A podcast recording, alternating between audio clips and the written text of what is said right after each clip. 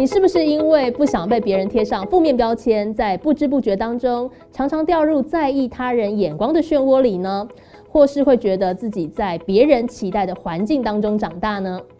各位听众朋友，大家好，欢迎收听商业周刊和教育部青年发展署合作直播的超强 Tuesday，会为大家邀请到优秀的青年来宾分享，在别人的眼光、期待以及框架之下，如何活出自己。找到自己热情和专业结合的发展方向。欢迎来到教育部青年发展署的超强 Tuesday，我是微微。相信大家在这个春节连续假期期间哦，可能会运用假期的时光，好好的放松一下，出去玩。那这些时间呢，你运用在旅游上面，或者是我们一般很多青年朋友很喜欢的壮游上面，可以带来什么样的效果呢？我们今天节目邀请到的来宾哦，过去就是因为壮游的经验，尤其是对潜水的爱好，让他在文字创作上面，甚至是他现在的工作是联合报缤纷版的主编啊，文字的工作上面都有很多不同的刺激。邀请到今天的来宾是立光，来到节目当中，欢迎立光。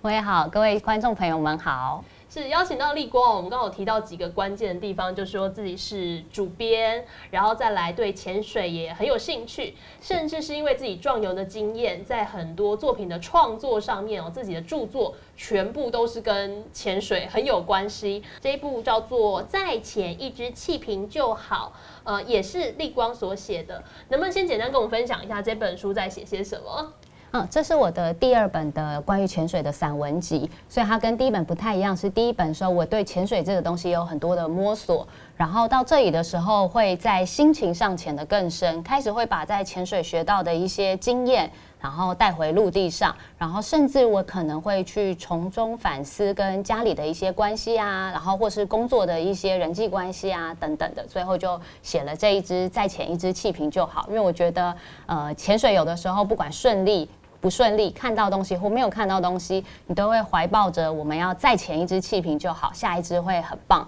然后我后来觉得，在面对人的事情上，有的时候也是这样，再给自己一次努力的机会。嗯，是是这一本叫做《再潜一支气瓶就好》立光的第二个作品哦。那当然，像刚刚讲到，立光现在的工作是这个联合报缤纷版的主编，那同时也很热爱潜水，像是刚刚讲到，连著作都是跟潜水 很有关联的。那我们就要先聊聊，人家听到那种主编啊、编辑啊。脑中就会浮现一些想象啊，例如说什么呃被这个什么截稿日催着跑啊，然后要写很多字啊，好像每天都非常非常忙碌。首先就要先为大家解惑一下，到底实际上立光在工作的这个内容啊，到底是什么，然后做了哪些事情呢？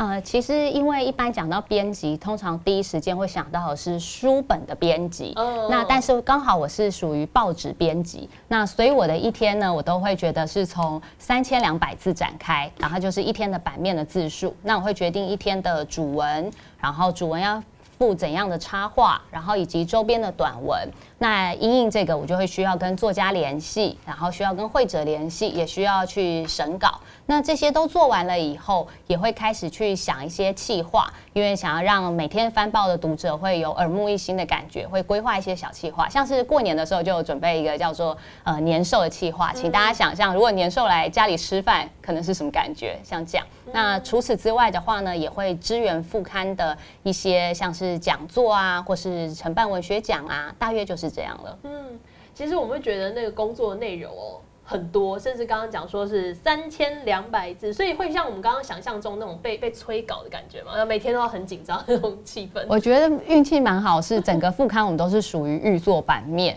所以除非就是。呃，然后再加上你会给作者死线，那他又会再争取自己的死线，那最后其实都还是可以赶得上，就比较没有那么那种急迫性。除非说今天遇到了一个很特殊的状况需要抽稿，那那一天确实会比较赶。嗯，是感觉立光是一个很计划型的人，我就是安排好那么多的细节，像刚刚讲到的工作内容很复杂，有有要邀请图的、文的，然后要把这些东西都做好。那回到立光的背景哦，因为自己念的是华文系，那很多人会觉得，哎，华文系一开始可能会联想到，哎，跟中文的啊、文学的很有关系，好像都要当那种什么老师哦、作家，这好像是感觉大家对于这个科系的一个出入的印象哦。所以当时有想过会做编辑吗？嗯，其实没有，因为我其实毕业的时候，因为我是在大四的时候学潜水，然后所以我其实当时一开始的时候是对这个东西充满兴趣，然后但是我唯一确定的是，是我也非常喜欢写作。然后，所以找工作并没有一定要找编辑这一块。那之所以会成为编辑，是因为我在大学的时候参加，当时还叫做青辅会，对，青辅会的一个第二届壮游计划。那我的成果是一本散文集，所以我在那时候大量练笔，然后也间接认识后面几届的一位评审小熊老师，他是当时的缤纷版的主编。那我就从此不断的投稿给他，然后用惊人的毅力以及骚扰力，然后打动了他。他开始会给我一些个别指导，然后教我写不同的文类，然后甚至养成我编辑的概念。那后来他需要离开这个地方，他回家乡发展的时候，他就愿我问我说是不是愿意过来接？那我就接了。那我很感谢他，因为他其实都不需要做这些事，他大可以去找那种你不用修改一字的作者，那样子对编辑而言是相对轻松的。可是他当时不但指导我，也指导了其他好几位，也是呃，就是怀抱着创作梦的人。嗯嗯。然后自己当编辑以后，更加感受到时间是多么的珍贵有限。然后他居然愿意，他跟他太太伟伟老师都愿意把这样珍贵的时间拨给我，然后去教导我。嗯，是。刚提到你说是惊人的毅力到骚扰，是有多渴望吗？就是。那个频率啊，你有印象吗？我因为当时是大学，然后我是转学生，然后所以我一开始念修课的时候，我有点担心，说我学分不够，因为我跨系，然后变成嗯大二大三修太多，大四比较清闲，我就规定自己一个月至少要投稿一篇。哦，多多大篇幅啊？嗯，不一定，反正就是看，有的时候是当时有个每月话题，然后就会依据那个每月话题来写，然后来投稿。那那个比较短，通常一千字以内，但是也开始会尝试一千字以上的，当然被退稿次数也是非常多了。那时候就开始习惯被退稿，对对，哇，真的是非常非常有毅力哦。刚刚讲到说有这个壮游的经验是在大学阶段，甚至因为对于文学写作的爱好，也真的付诸行动了。就像我们想象当中呢，会不断的去，呃，刚刚讲到寄这些的稿件，然后不断的被退回来，大家可以想象那是一个很漫长的过程哦。那回到壮游这个主题，刚刚讲到说是大四的时候接触。潜水，那当时啊，在壮游方面你做了哪些规划？还有当时到底做了哪些尝试呢？因为我每次讲到壮游，可能大家都会运用一些计划的机会去规划一个自己很想要去做的事情。那那时候是怎么去想的？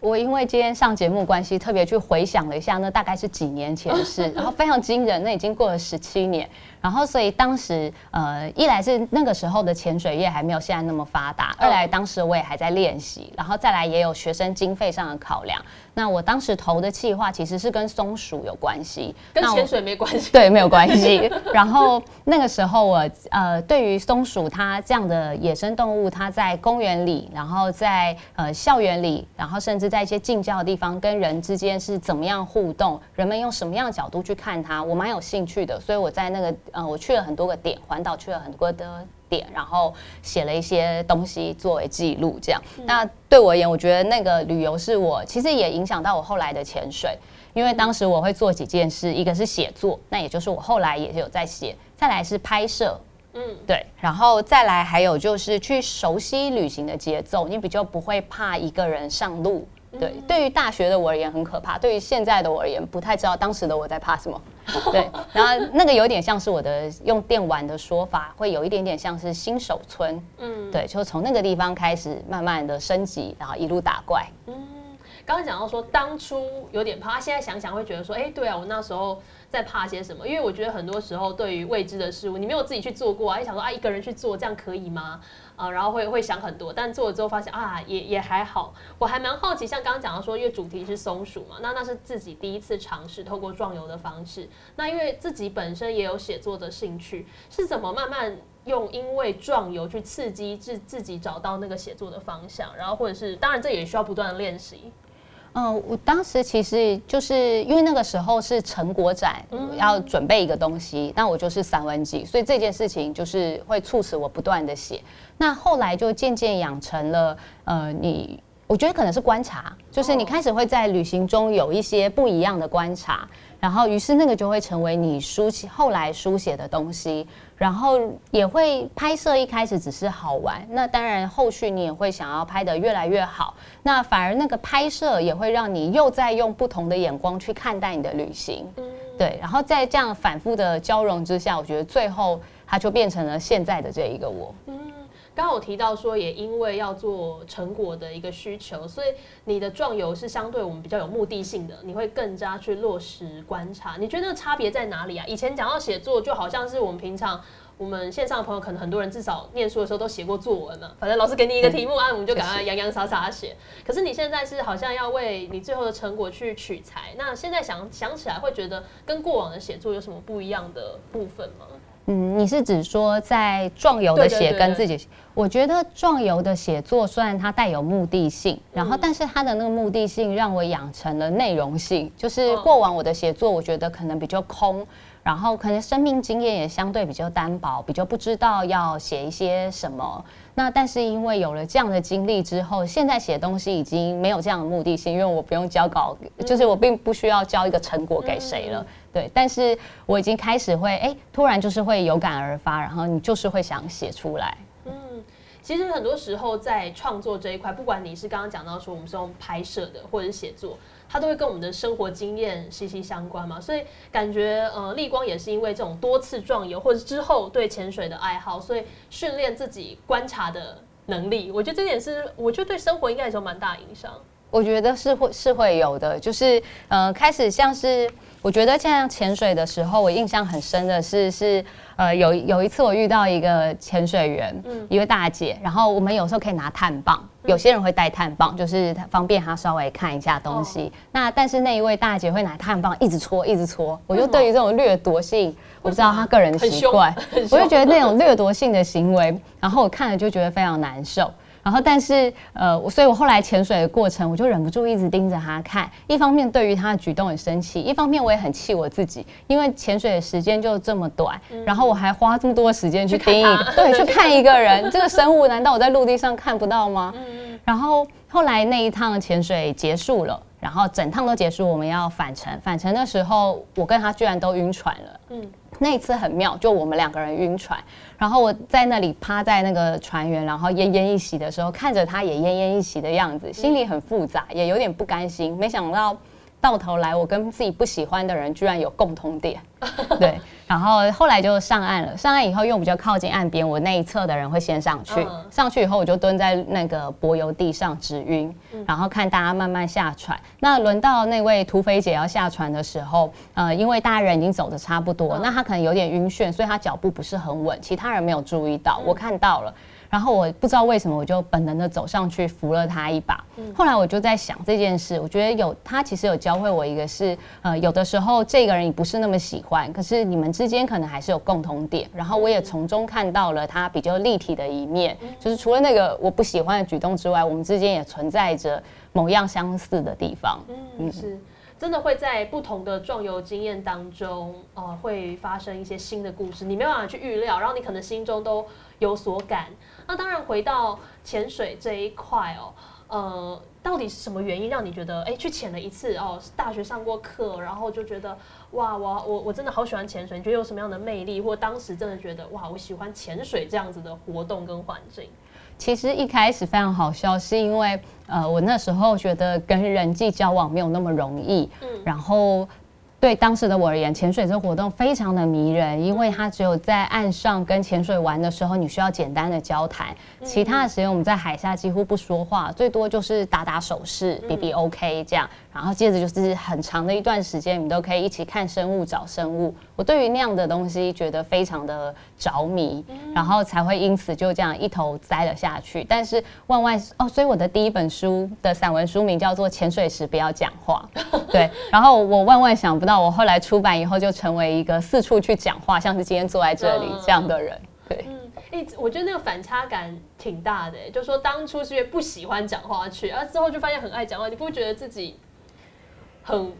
很矛盾吗？会有那种？我觉得那有点像是在传教。哦，对，就是如果呃，如果是跟很熟悉的朋友一起潜水，那我们还是会是比较安静，一起享受下潜、准备下潜的那个心情，跟上岸以后那种平平静静的感觉。嗯，对。然后，但是呃，其他时候，比方说像现在，就有点在宣扬那个，不知道该叫做潜水教，还是海洋教，还是海洋生物教？对，就会有一种那种传教的精神。哇，所以会觉得说，假设你真的是一个不太喜欢说话的人，潜水应该是一个。虽然是一群人一起去啊，但是也是可以蛮能跟自己独处的活动，是吗？对，而且我觉得相对于现呃现在的潜水员，又比我刚开始接触的时候更为多样，所以我觉得大家都蛮尊重大家有不同的，因为有些人他潜水他是喜欢看地形，有些人是喜欢看生物，有些人他单单喜欢潜水的感觉。我觉得现在也分了蛮多种类型，然后大家也都呃比较不会互相影响，然后都能够潜得很自在。嗯，就是说就算是潜水，大家的那个取向也可以。呃，各自去达成，然后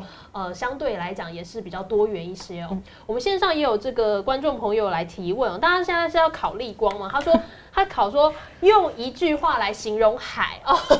这样的这个考题就已经出来。他说用一句话形容海，所以嗯，就是我我觉得回到刚刚讲潜水，你自己也是喜欢海的那种感觉嘛？毕竟你要一直都泡在那个水里面。我觉得这真的对我而言现在有一点难。我甚至记得我去年快年底的时候，我搭了一趟火车，嗯，然后要去花莲做分享。然后我搭火车的时候，因为是海线，然后就看到那个海线的海，我突然非常感动，因为我觉得我一直都在潜海这个东西，在里面这样。对我很少看到外面，我有一种好像一直在它的肠道里面游走，但没有看到很少看到它，没有远观面，对，没有远观。然后，所以就觉得哇，这那个感觉很不一样。所以对我而言，我觉得海实在太难用一句话来形容了。但我们倒是会常常潜水员会说，嗯，潜水误一生，水摄穷三代。对，为什么会说水水水摄是那个水下摄影？哦对，然后就是在指说这个东西它是那个苦海无涯的，对，就是你栽进去，你就你真的很喜欢，你真的就是一头栽进去也爬不出来的 程度哦。我们线上也有朋友提问哦，当然讲到潜水，当然潜水有分很多种不同的类型，但很多人可能也会联想到说，哎，是不是很危险？或者是它是不是还是有多多少少一些危险性？立光自己有遇到那种什么比较危险的经验吗？呃，其实随着刚开始潜的时候，我觉得连危险是什么都还无法辨识。嗯，然后这几年开始潜了以后，开始会知道什么是危险，然后也过有过几次比较惊险经验，甚至很难说哪一次是最惊险。嗯，我记得我有过是呃那个带带我们下去的人，他可能没有那么清楚那个浪况的变化，然后那一天又是呃那个血月。就是月月相也有影响，然后那一次是我人要上去的时候，我觉得好像那个大海紧紧的在在抓着你，但那抓不是说什么，好像有人抓着你的两条腿不让你走，不像。它比较像是小的时候在看那个那种民间故事，现在有个大葫芦要来收金怪，你就是那个金怪，你要被吸进去了，往岸的反方向被吸过去，跟你想要前进的方向是逆的。对，就我们是紧紧的抓着岸，可是就是上不去，因为后面的那个拉力实在太强，你要非常精准的去。算那个水流的推力的那一瞬间，然后再想办法上去。对，那那其实装备很湿，人很累，当时也很菜，所以对我而言那是一次很惊险的事情。那后来还有陆续经历过，在海下本来要上升的时候，然后突然那个。耳朵塞住了，通常是下潜会塞住，但那一天我是上升的时候塞住，那是逆向的塞住。那那是我第一次经历，然后所以其实一开始有点惊慌，想说怎么回事，为什么上不去？那要多久才能上得去？后来发现，那其实你就是哎，慢慢的让自己一阶一阶，不能像平常那样这么快的上去，就是用很慢的速度慢慢这样上去。那当然也有过跟前伴走失，自己一个人在海下，那些经验都会觉得有点可怕，但是度过了以后就没有事。那我也会因为这样，我后来有去学救援潜水啊，它是一个说希望你还可以救援别人的人的课程。但我上完最大的体悟是我把自己照顾好，我就非常棒了。然后那个时候有学到是说，你遇到问题其实就是停、想、行动。那我觉得这个很简单的概念，后来在很多个时刻都帮助我很多，包含陆地。是刚刚讲到那个危险经验，当下应该会很焦虑吧？就发生的当下就觉得，哎，怎么上不去，或者哎，我怎么去不了？对，当当下的时候会呃哦，好在我逆向的那一天，我没有特别当下没有很在意，因为我后来上岸的时候想起来那天是中元节哦，对，因为有些人七月是不潜水的，对，但我们家是还好。然后后嗯后怕的话就还好，后来就觉得哎可以把这样的经验也写下来，嗯。线上有朋友在提问哦，就说有没有什么推荐潜水的地点？其实潜水在台湾算是还还算蛮多地方都有的。那有没有什么是立光觉得哎大家可以去来试试看？尤其是很多民众没有那个经验啊，假如初次想要尝试，去哪边你会觉得比较好？我觉得如果是初次想要尝试，那表示你已经正在鼓起勇气，所以任何不会减损这个勇气的地方都是好地方。那像是一般会觉得东北角是一个。比较呃北部人的选择，如果有选择，有些人可能会想去垦丁，想要去离岛。但我觉得说，哎，如果有想要这样去的话，不妨去找一个觉得评价还不错的店家。我觉得哪里都会变成是你很棒的前店，而且即使是同一个前店，也会因为你在不同的时间下去。在不同的季节下去，跟不同的人下去，然后甚至生物它们本身自己的一些变化，即使是同个前点，我觉得都非常有看头。那如果这位听众会觉得这个答案太烂的话，我个人也很喜欢绿岛，就这这这几年比较有机会去绿岛，然后真的见识到那个整的呃水清啊，然后还有那一些甚至自己潜水进步以后，可以更容易观察到生物的行为，我觉得都很棒。是，我想今天节目也很难得哦，因为我们有很多是立光呃为大家准备的照片跟影片，就是我们在潜水的时候自己拍摄的，所以今天也透过节目跟大家来分享一下。我们首先先来看一下是立光自己拍的，是生物的画面，我觉得都蛮厉害的，你们那个眼力很惊人哦。这是海阔鱼嘛？那这个大概是多大呢？因为我想看照片，大家可能不知道它实际上的大小。这一只有比较大，它大概应该有到我的两个指节这么大了吧？对。但其实我们这样想，大拿大家拿纸节出来，发现哎，其实还蛮小的，这个还蛮漂亮的，颜色蛮鲜艳的哦。这一只的名字很酷，叫做呃俗名的话叫做火焰海麒麟。然后后来在拍摄的时候，还有发现它的那个眼点、那个眼睛啊，它会随拍的，有的时候它会慢慢的转成灰色，它不是一直像照片里看到的黑色这样。这个也是在拍摄的时候才会观察到的一些现象。是，这是海阔鱼，我们也有别的颜色的海阔鱼要给大家看一下。下面还有一个是。这是绿色，这不是更难发现吗？绿绿的。对，因为它是在它的石藻上面，然后这一只更小，它可能不到你的纸片这么大。嗯，对，就是小纸纸片可能在一半，甚至再小一点。那这个蛮特别，是在绿岛的潮间带拍到的，所以有的时候其实如果想要做这种生物探访，只要在潮汐对的时间去，倒不一定深浅才会有收获。嗯，其实任何一个地方都可能有一些新的发现。是我们刚刚讲很小，其实我们一张照片比一张照片。还要小，大家就会想说，哎，海阔鱼在哪里？是中间那个白色的吗？对，这张其实那时候我拍的主要目的是想要拍一下最对照，因为我本来那时候得到那把尺的时候，我很兴奋，我什么都想要拍一个比例尺，然后量量看多长。对，后来发现很难，因为你看它还不到那个一那个零的那条线，我得要侧着才能。然后另一方面，它们那么小，有的时候觉得好像连尺这样靠近它们，可能山洞的水流都会觉得会不会对它们太强烈了。是，这是我们几张照片哦。同时，我们有一支影片哦，是呃逆光的在水下的摄影的感觉，所以大家可以看一下这支影片，就知道哦我们在水里潜水大概会长什么样子。一起来看看哦。这是你拍对对，这一段是我拍的。然后我前面不是有一位潜水员吗？对，然后这个是他拍到的景象。他离对阿多教练对，然后他。这一台他是应该是用 GoPro 拍的，然后你看到旁边那个闪光是我们在另外一位潜水员，他是有架闪灯的，嗯，所以他当时正在拍。那天运气很好，遇到了大鱼群，嗯，所以真的是下去之前你也不知道你会看到什么，然后下去说哇有这个就很开心，对，非常开心。嗯，其实你们这样距离。我我觉得还蛮近的，就是感觉好像啊，很快就可以看到那个鱼的感觉。我觉得是因为绿岛的水很清，因为其实那个距离我觉得比想象中远，然后也不是一个你可以太靠近的，它也会跟你保持一定的距离。是是是，那大家一定会想，哎，水中摄影跟我们平常在陆地上，我们是站着啊，或者是有些摄影师哎跪着、趴着，各式各样的姿势。但在水中，我觉得好像。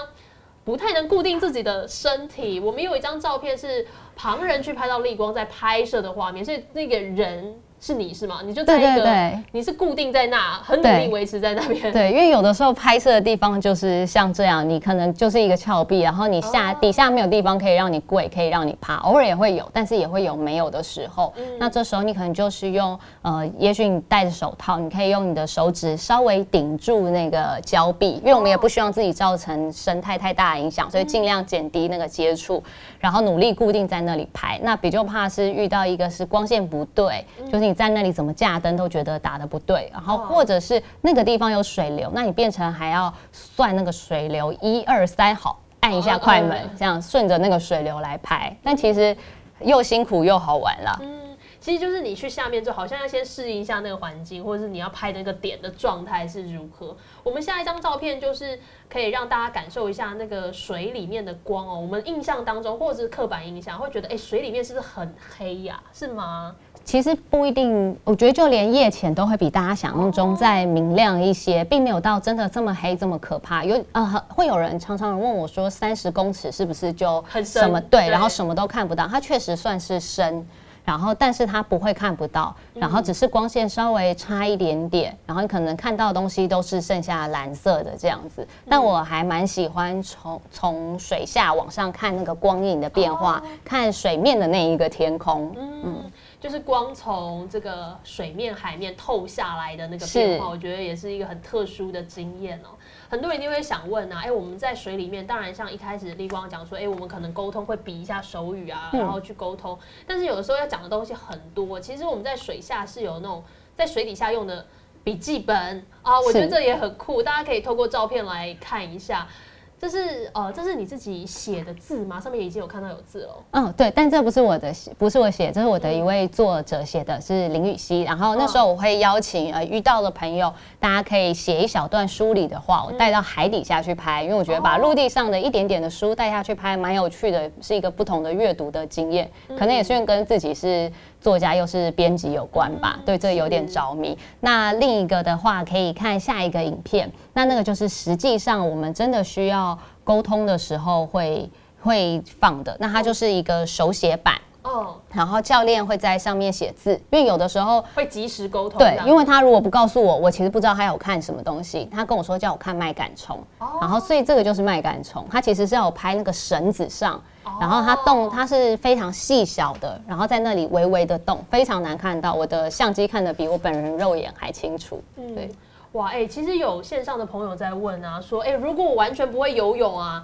那我可以。潜水吗？还是我要先学会游泳才能去潜水？呃，其实有些人还是会主张说会游泳比较好，因为他觉得那是一个对水的基本的认识跟安全。那其实呃，但也有另一派会觉得说，其实你只要不怕水就可以。那因为有些人不会游泳，是因为他卡在他不会换气。那你可以一直吸着气瓶里的空气，就没有这个问题了。那我也有朋友是从潜水学起，真的很感兴趣，然后也想加深自己的安全性，他再回头去学游泳，所以我觉得也蛮好的。是，所以其实还是回归到兴趣这一块啊。当然，这都是需要学习，然后透过专业的教练的指导，我们来安全的来进行哦。那当然，线上给大家看到好多好看的照片、影片之外，也要跟大家分享一下，就是说，因为立光自己有作家跟编辑这样的身份，当然透过壮游、透过潜水，给予自己很多创作的刺激。很多人也很想知道哦，就是说，当然作家跟编辑到头来都跟文字有关，但是工作的内容也不太一样。呃，你自己会觉得自己身兼这两个身份，呃，会不会对于创作上面，呃，会有不一样的思考，或者是会有不一样的一些角度呢？我觉得蛮有趣的是，是我的编辑脑很务实。然后对于一个东西，我会先去想它是要在哪里呈现，用什么方式呈现，怎样呈现最好。所以说是存在着读者意识，因为我很明确的知道我是有读者的。那如果是我的作家脑，他就会比较呃比较接受更多的韧性。那比方说像我们的潜水的装备有很多，其中有一样叫 BCD，它是一个浮力装备，然后穿在身上。那如果是作家的，我就只会写说哦 BCD 泄气这样。那如果是我是编。洗脑的话，我就会觉得我是不是需要再跟说明一下这样？对，说明一下 B C D 是什么。那我觉得这个不是说谁比较好，谁比较坏，因为对最对于那个作家脑而言，他第一考虑的是我们其实潜水员的沟通是很顺畅的，会说 B C D，不会说哦 B C D 福利装置这样，不会去那么长。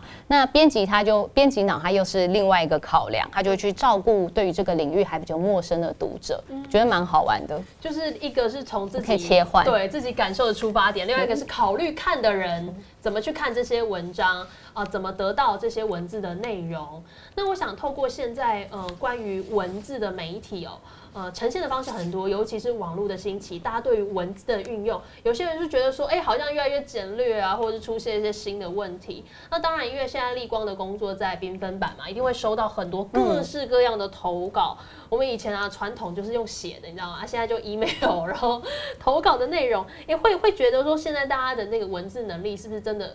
不太一样，我会觉得，哎，是然后有一个词啊，比较直接一点，然后感觉文字能力低落或低下的情况是有的吗？呃，有一个很好玩的事情，是因为过了一个这么长的年假，我昨天就终于鼓起勇气点开信箱来看，对，这真的是要鼓起勇气的事情，很多。很多公用信箱加私人信箱，总共有六百六十封，然后多？对，但里面有包含是垃圾信，不不是说我在污蔑人家的创作，是真的就是垃圾信，对。然后，呃，但是以副刊的工作来说，大概因为会投稿的人还是对于文学有一定程度的爱好，那所以比较不会出现这种情况，偶尔会出现，但是像那样的人，通常也是投稿一阵子，他也就会放弃，因为真的不大可能去留用。嗯，是。这是刚刚讲到说投稿这一块哦，像刚刚呃立光有特别讲到作家跟编辑的两个角度哦，两个不同的大脑去做切换。那很多人对于文字工作啊是很感兴趣的。那到底你会觉得说，哎，什么样的人哦走这个作家路线、创作路线比较好？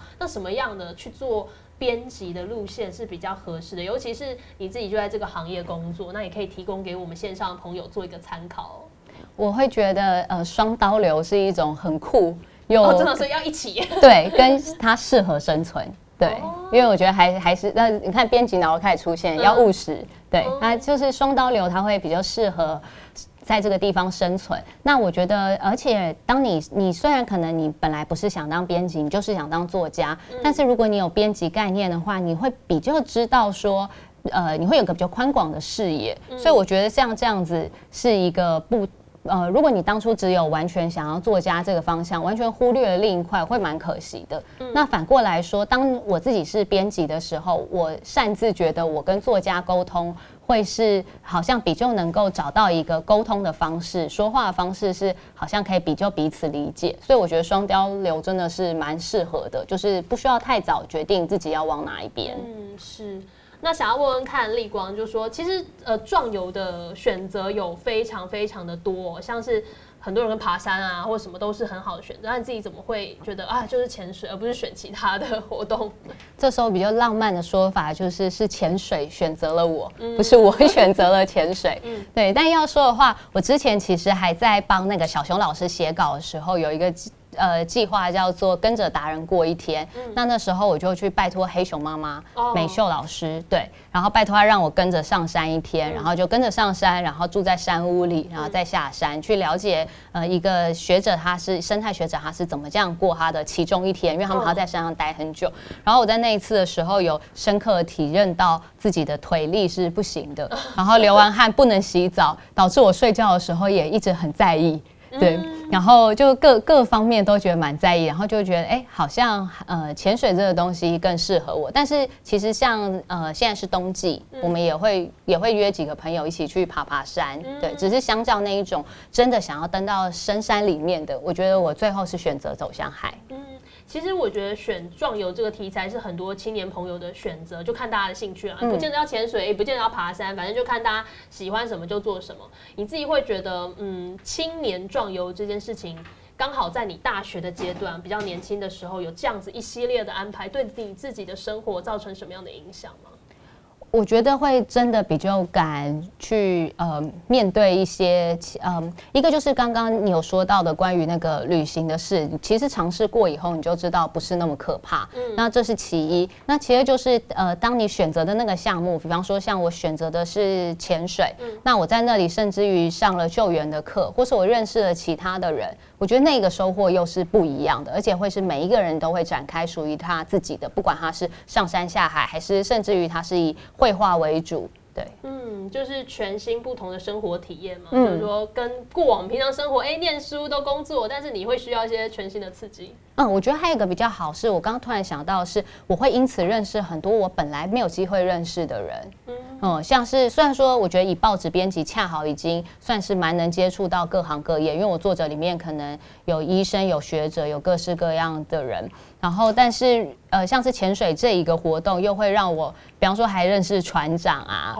然后对，或者是他可能本来是做建筑领域的，然后转来这边，那我觉得那些是过去的我的生活比较没有机会再进一步交谈对象，现在也都有这些机会了。我想也有很多的朋友是真的对文学创作非常感兴趣。那立光当然过往自己可以说是本科系啦，然后做跟文字编辑、文字工作有关的这些相关内容。那有没有什么样的建议是提供给我们一些哦？假设你真的是很喜欢文字工作、喜欢文文学的创作的一些青年朋友，那呃，立光可能以这个过来人的身份哦，来跟大家分享几句话。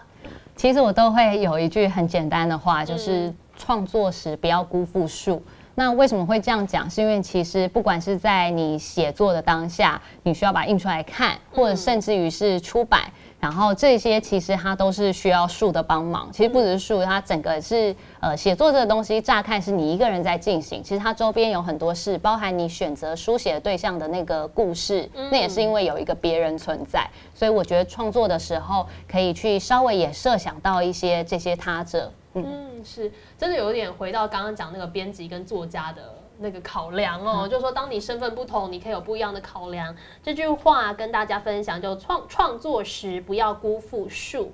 那今天还是很高兴有邀请到立光，跟我们分享很多创作的经验，然后潜水经验也让大家看到很多照片跟影片。希望大家把这一支这个直播的内容分享出去，然后别忘了我们下次一样在教育部青年发展署的这个脸书空中再会喽。我们下次见，拜拜拜拜拜拜。欢迎到教育部青年发展署 Facebook 粉丝专业观看更多超强 Tuesday 的精彩内容。